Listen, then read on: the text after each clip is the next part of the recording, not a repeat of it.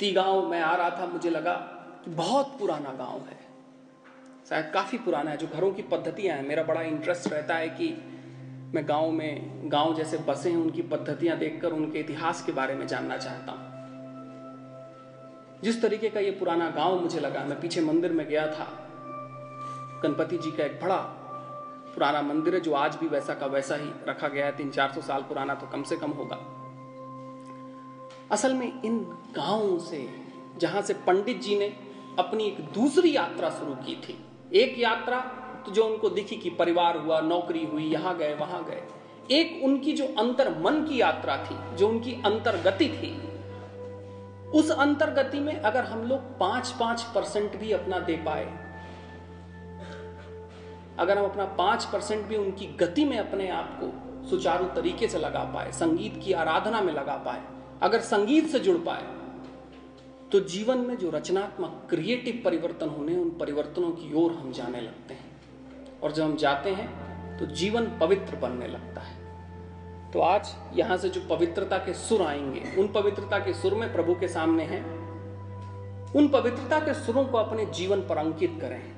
जहाँ तक हो सके, अपने गाँव, अपने शहरों में, इन पवित्रता के आलयों का अगर इस देश में, अगर इस देश में कई लोग मुझसे पूछते हैं कि हमारे अपनी एक एक वियर्ड बात, एक अजीब सी बात होने लगी हम अपनी संस्कृति कैसे जीवित रखें?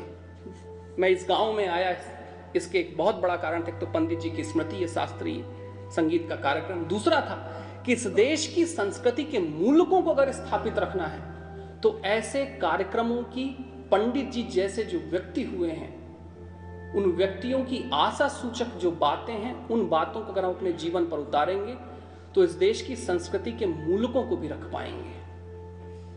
हम इस देश की संस्कृति के आधारों को भी बचा पाएँगे। यहीं से ये जीवन निकलता है, यहीं से हमारा धर्म निकलता है, यहीं से ध्यान निकलता है, यहीं से सब कुछ निकलता है जिसे हम इस देश का कहते हैं, इस राष्ट्र का कहते हैं।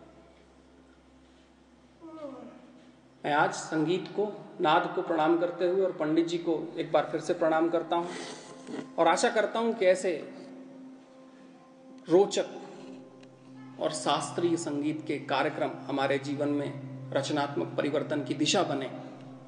हम ईश्वर तक ले जाने का जो मार्ग है, उस मार्ग को प्रशस्त करें और हम अपने बच्चों को वहाँ से जोड़ सकें। ये काम अब हमारा है।